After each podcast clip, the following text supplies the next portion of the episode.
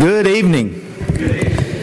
If you've ever thought our young people were not important, just look at the void that is over here on this side. They are important, and we are thankful to have them, but we're thankful also that they're able to go out and be a part of the area youth series. Uh, by the way, I looked on the calendar, and that group will be here on Sunday night, August the 27th, I believe it is. So uh, mark your calendars for that. Uh, hopefully, we'll have a building full uh, of young people uh, in addition to you all. So uh, August the 27th, we'll be hosting that, and we look forward to that. And so make sure you listen out for any announcements of help or things like that that Dustin might need. go ahead and be turning your Bibles, if you will, to the book of Hebrews. Hebrews chapter 12.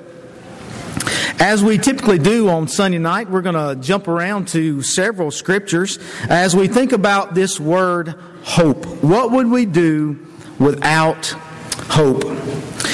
You remember the best selling book, Unbroken, and movie that was uh, developed that had the same name? It's a real life story of a World War II prisoner of war, Louis Zamperini. He and two other men, Phil and Mac, survived a plane crash in the Pacific and drifted for weeks without adequate supplies in a rubber life raft, as similar to what you see on the screen here. Louis and Phil survived, but Mac did not. And the author of this story, Laura Hillenbrand, puts Louis' story into these words. Though all three men faced the same hardship, their differing perceptions of it appeared to be shaping their fates. Louis and Phil's hope displaced their fear and inspired them to work toward their survival, and each success renewed their physical and emotional vigor. Mac's resignation seemed to paralyze him and the less he participated in their efforts to survive, the more he slipped. Though he did the least as the days passed, it was he who faded the most. Louis and Phil's optimism and Mac's hopelessness were becoming self fulfilling. You see, the two, Louis and Phil, had hope. And that made all the difference. But Mac lost his hope, and that too made all the difference. If you think about a timeline or a football field and you place things about hope on there and about life, there are some things that need to be highlighted. For example, we are in the waiting period presently. Time and distance are getting shorter. As Hebrews chapter 12, verse 1 and 2 reminds us, we keep our eyes on the prize and is motivating. The Hebrew writer says, Therefore, we also, since we are surrounded by so great a cloud of witnesses, let us lay aside every weight and the sin which so easily ensnares us, and let us run with endurance the race that is set before us. And where's the hope? Looking unto Jesus, the author and finisher of our faith who for the joy that was set before him endured the cross, despising the shame, and is sat down at the right hand of the throne of God. Of course, we know that others that have run this race, they have finished and are waiting at the finish line. The Hebrew writer talks about that in Hebrews chapter 12. Since we're surrounded by so great a cloud of witnesses, do you ever think about those of this number who have gone on before us? Do you ever think about their life and their example and how they endured such uh, things? And that great cloud of witnesses and anticipating them waiting for us gives us motivation, gives us hope to continue our race. As we look at the Old Testament and New Testament, I want us to notice a couple of things about this word hope. In the Old Testament, there are several words that are translated hope, but the two most common words, Hebrew words, um, are translated to wait or to hope. One has said, someone has said about these words, the difference between hoping and waiting is whether or not there is an expectation and an optimistic outlook. You see, that's important because that carries over to the New Testament word. In the New Testament, the Greek noun and verb almost always convey the meaning of confident expectation and anticipation of a good future. That's hope. Constant or confident expectation and anticipation of a good future. Even in pagan literature, it is referred to in the same way or used the same way uh, to refer to the prospect of a good future. And there are other contexts uh, that are used in similar ways, but also refer to an anticipation of a future that is a, a prediction. Uh, some might even call it an omen. But in the New Testament, the object of hope is frequently the promises of God. And that's what we want to remember tonight. The fundamental meaning of the terms used for hope to the Bible brings some things to light. Hope, hoping always entails waiting. Though not all waiting is done in hope. You see, the object of hope determines the quality of hope. Christian hope is not just a maybe, it is an expectation. I think about passages like Titus chapter 2 and verse 13. Notice it.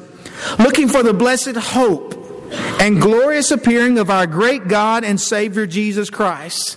Uh, Paul is writing to Timothy, anticipating, expecting this appearing of Christ. Hebrews chapter 11 and verse 1. Now faith is the substance of things hoped for, the things expected, the evidence of things not seen. Turn also to Hebrews, back to Hebrews chapter 11. In the middle of the chapter there, uh, my, Bible, uh, my Bible titles that section, beginning in verse 13, The Heavenly Hope. And notice what the Hebrew writer says. These all died in faith not having received the promises, but having seen them afar off, were assured of them, embraced them, and confessed that they were strangers and pilgrims on the earth. For those who say such things declare plainly that they seek a homeland. And truly, if they had called to mind that country from which they had come out, they would have had opportunity to return. But now they desire a better. That is a heavenly country. Therefore, God is not ashamed to be called their God, for he has prepared a city for them. And doesn't that give us hope as we read through uh, Hebrews chapter 11 and think about all these people that lived by faith? They lived by faith and they died by faith. Looking for something better than this earth considering themselves pilgrims and sojourners and strangers on the earth, looking and anticipating and expecting that heavenly home. So, hope for the Christian means joyful, optimism, confident, trust in the fulfillment of God's promises. God has promised it, therefore I have hope. I have expectation that God will fulfill His promises.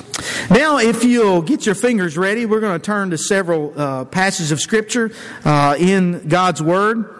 Uh, first of all, will be Jeremiah chapter 29. And we'll look at these passages and how they relate to hope, or how hope is portrayed in them. In Jeremiah chapter 29, we'll begin in verse 10.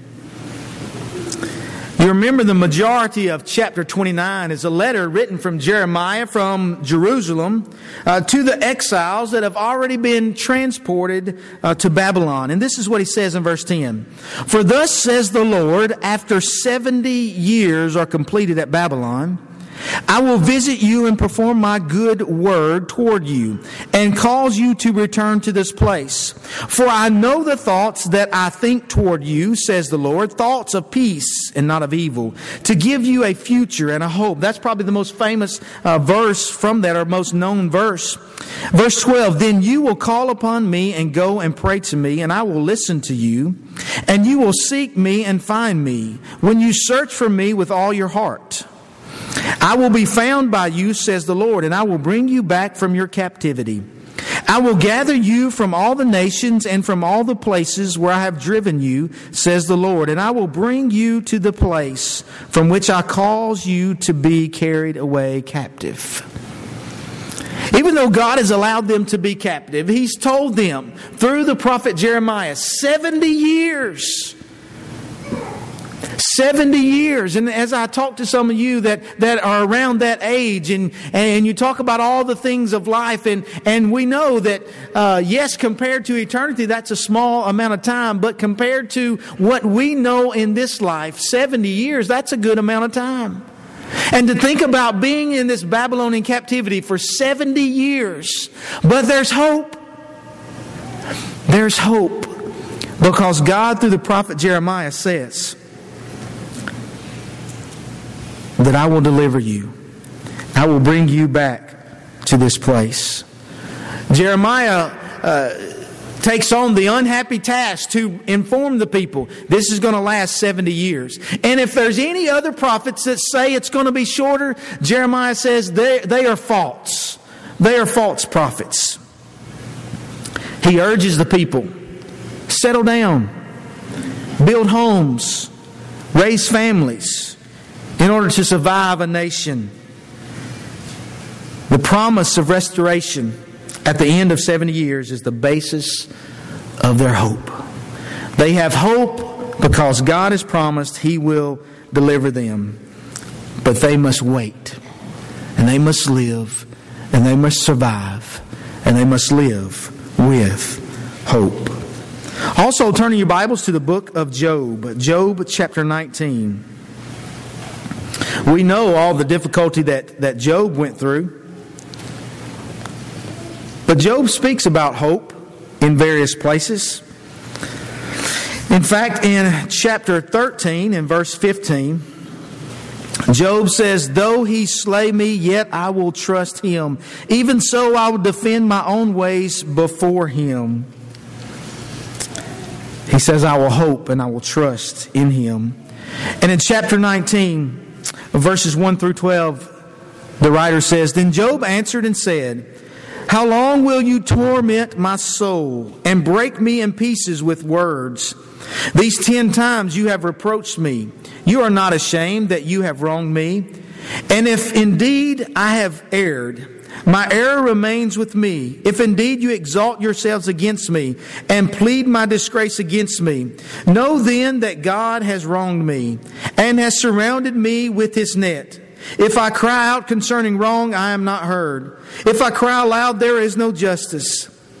He has fenced up my way so that I cannot pass, and he has set darkness in my paths.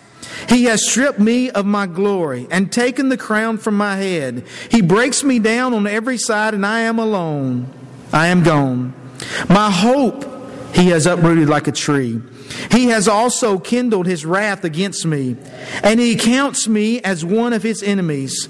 His troops come together and build up their road against me. They encamp all around my tent. Do you imagine the trials that Job goes through. And when we look at the whole story of Job, we can understand. We can understand why sometimes he just feels like he's losing hope. Like there is no hope. Uh, the walls are built up around him. He can't go anywhere. Sounds like he's pretty depressed, doesn't it? To you? And yet, it seems that initially, like his friends, he believed like his friends that those who do right are blessed, and those who do wicked will suffer. And yet, here Job is, a righteous man, suffering. And so his hope is shaken.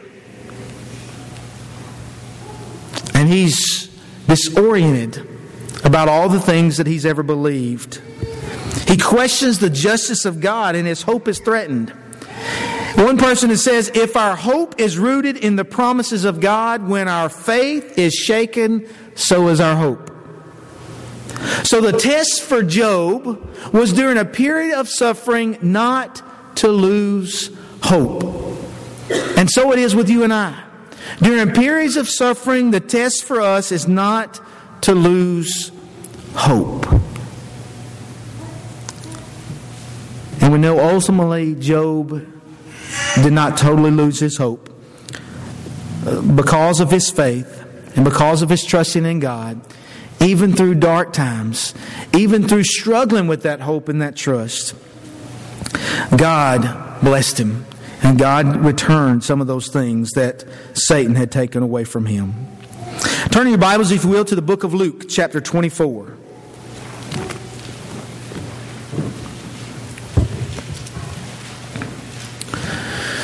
Do you remember the disciples and the children of Israel?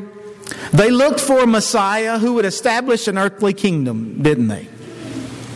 And that's where their hope was. And so when Jesus was crucified, that undermined their hope, that shook their hope. But for the child of God, for those apostles, those believers and followers of Jesus, hope was restored by the resurrection. Luke chapter 24 will begin in verse 13. Now behold, two of them were traveling in the same day to a village called Emmaus, which was seven miles from Jerusalem. And they talked together of all these things which had happened. So it was while they conversed and reasoned that Jesus himself drew near and went with them. But their eyes were restrained, so that they did not know him.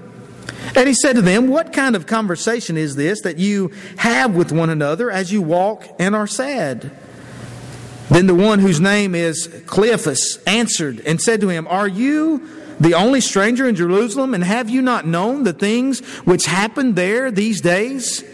And he said to them, What things? And they said to him, The things concerning Jesus of Nazareth, who was a prophet, mighty indeed, and word before God and all the people and how the chief priests and our rulers delivered him to be condemned to death and crucified him. But we were hoping that it was he who was going to redeem Israel. Indeed, besides all this, today is the third day since these things happened. Yes, and certain women of our company who arrived at the tomb early astonished us. When they did not find his body, they came saying that they had also seen a vision of angels who said he was alive. And certain of those who were with us went to the tomb and found it just as the women had said, but him they did not see. Then he said to them, O foolish ones, and slow of heart to believe in all that the prophets have spoken. Ought not the Christ to have suffered these things and to enter into his glory?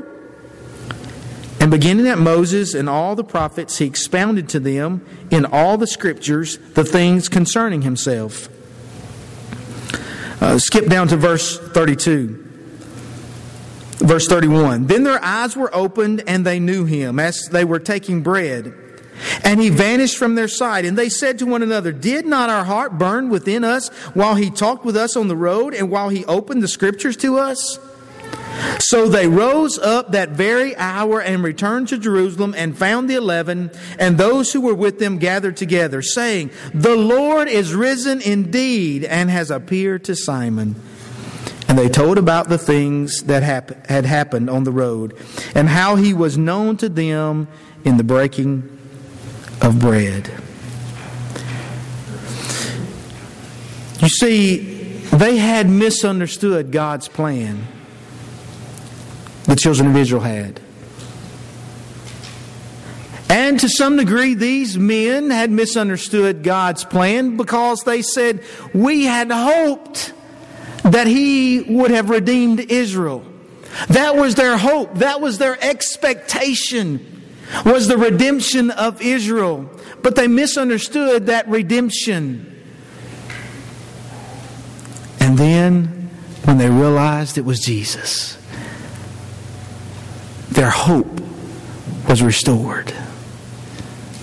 And they went and they told others, The Lord is risen indeed.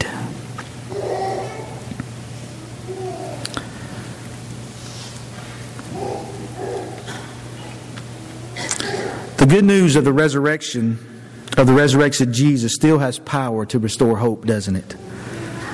After all, when we think about it, isn't that the ultimate victory over the final enemy. That Jesus has risen. What hope. Now turn your Bibles quickly, if you will, to the book of Acts, chapter 23. Acts, chapter 23.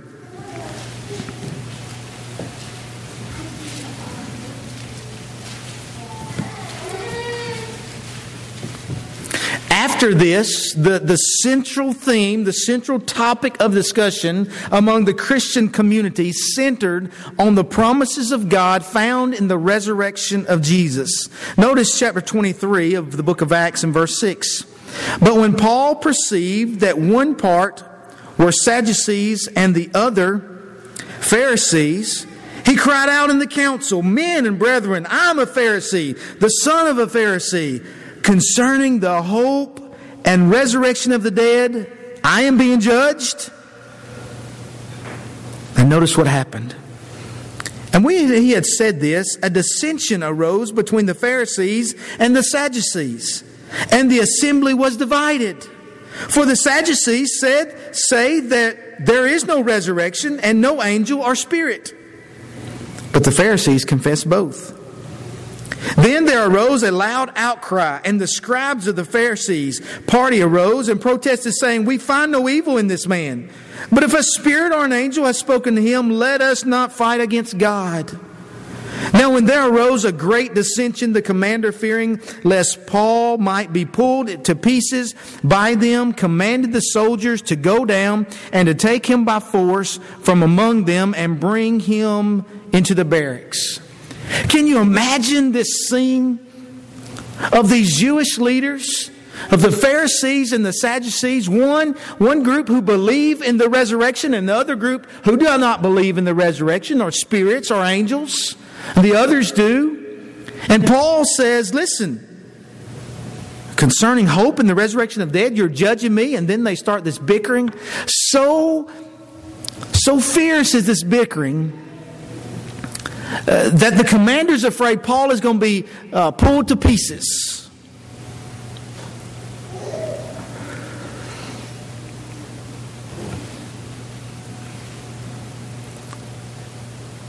Paul says in one version, Brothers, I'm a Pharisee, son of a Pharisee. It is with respect to the hope and the resurrection of the dead that I'm on trial. Isn't it fascinating to consider the idea that the resurrection can cause such dissension among people, this very thing that in the New Testament Christian community, their discussions and their hope was founded in the resurrection of Jesus Christ. And yet, this event caused, and the resurrection in general, caused this dissension. And isn't it fascinating to think that people may still be that way today. But some believing there is no resurrection. I mean, we have people that uh, majority believe in some sort of heaven, but a lot of people do not believe in hell. Could it be, someone asked the question, could it be that people today still go through the motions of religion out of tradition or politics, but without any real hope?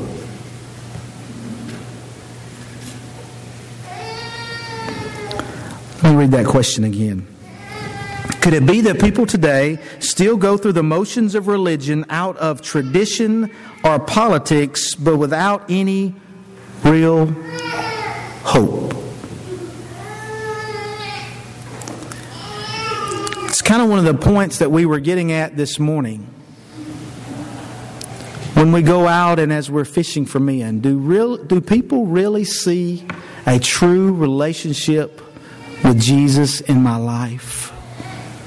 Because you see, that will make all the difference. Turn your Bibles, if you will, to the book of Romans, chapter 8. This will be our last passage of Scripture to look at. I'm sorry, there will be one more. I'm sorry. Romans chapter 8, verses 18 and following. Paul discusses the, rela- re- the relationship between suffering, faith, and hope, beginning in verse 18. For I consider that the sufferings of this present time are not worthy to be compared with the glory which shall be revealed in us. For the earnest expectation of the creation eagerly waits for the revealing of the sons of God. For the creation was subject, subject to futility, not willingly, but because of him who subjected it in hope because the creation itself also will be delivered from the bondage of corruption into the glorious liberty of the children of God. For we know that the whole creation groans and labors with birth pangs together until now. Not only that, but we also who have the first fruits of the Spirit, even ourselves groan within themselves, eagerly waiting for the adoption and the redemption of our body. For we were saved in this hope. But hope that is not seen is not hope. For why does one still hope for what he sees? But if we hope for what we do not see, we eagerly wait for it with perseverance.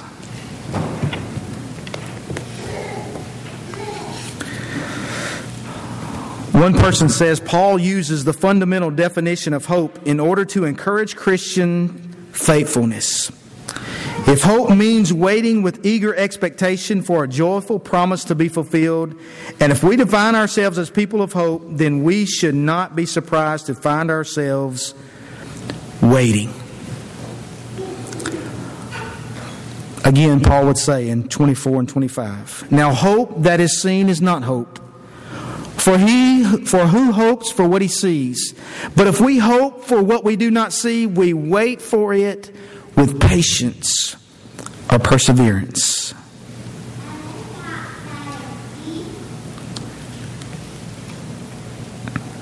And we look forward to that time when faith and hope gives way to sight, gives way to reality, gives way to fulfillment of Christ's return. And so we wait in eagerly, eagerness, in expectation, and in anticipation that no matter what this life brings, we wait for the return of our Savior. You know, silver tarnishes over time.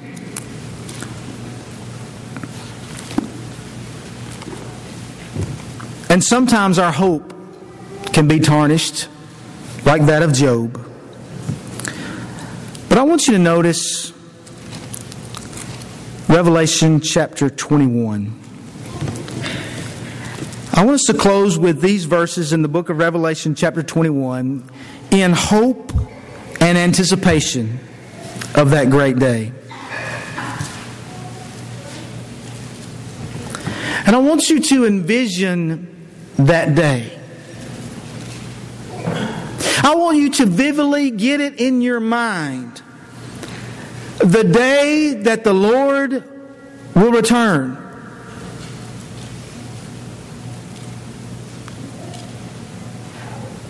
And when He calls your name,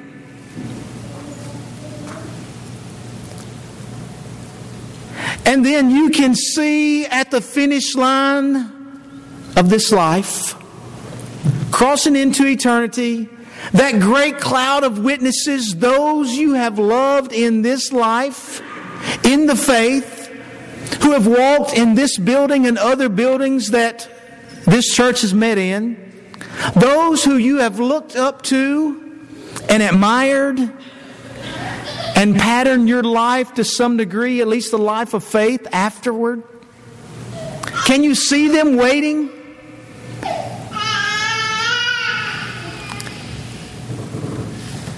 And as Jesus returns and we anticipate heaven like this, Revelation chapter 21 and beginning in verse 3. And I heard a loud voice from heaven saying, Behold, the tabernacle of God is with men, and he shall dwell with them, and they shall be his people. God himself will be with them and be their God. And God will wipe away every tear from their eyes. Job, it's okay. Peter, it's okay. Paul, it's okay. Lydia, it's okay. Abraham, Sarah, it's okay. Church, it's okay. There shall be no more death, nor sorrow, nor crying. There shall be no more pain, for the former things have passed away. And then look over at the end of chapter 21, verse 22. But I saw no temple in it, for the Lord God Almighty and the Lamb are its temple. The city had no need of a sun or of the moon to shine in it, for the glory of God illuminated it. The Lamb is its light. And the nations of those who are saved shall walk in its light, and the kings of the earth bring their glory and honor into it. Its gates shall not be shut at all by day. There shall be no night there. And they shall bring the glory and the honor of the nations into it. But there shall by no means enter anything that defiles or causes an abomination or a lie, but only those who are written in the Lamb's book of life. Do you long for those loved ones who have lived by faith and gone on to their reward? That gives us hope. Are you going through struggles and trials at this moment? Are you have uh, family members or you know of people that are going through struggles and trials? You see, there's hope in Jesus Christ. You ever gaze at the moon? in the vast array of stars. Don't you just love it when you go out on, on a clear night and the moon is bright as day because it's reflecting the sun on one full side? Imagine it now. Allow this to be hope. In heaven, it will be brighter. In heaven, the light will be better, for the Lamb is His light. No fear of death, no fear of persecution, no fear of the storms of life, because there will be none there. What hope that brings to the child of God. We're about to sing one of my favorite songs the right in Christ alone. And as we think, as we lead this song, as we sing this song, I want you to listen to those words, those words, those powerful words, to think about true hope is found in Christ alone. We have the message of good news. Life bad for you here? There's hope.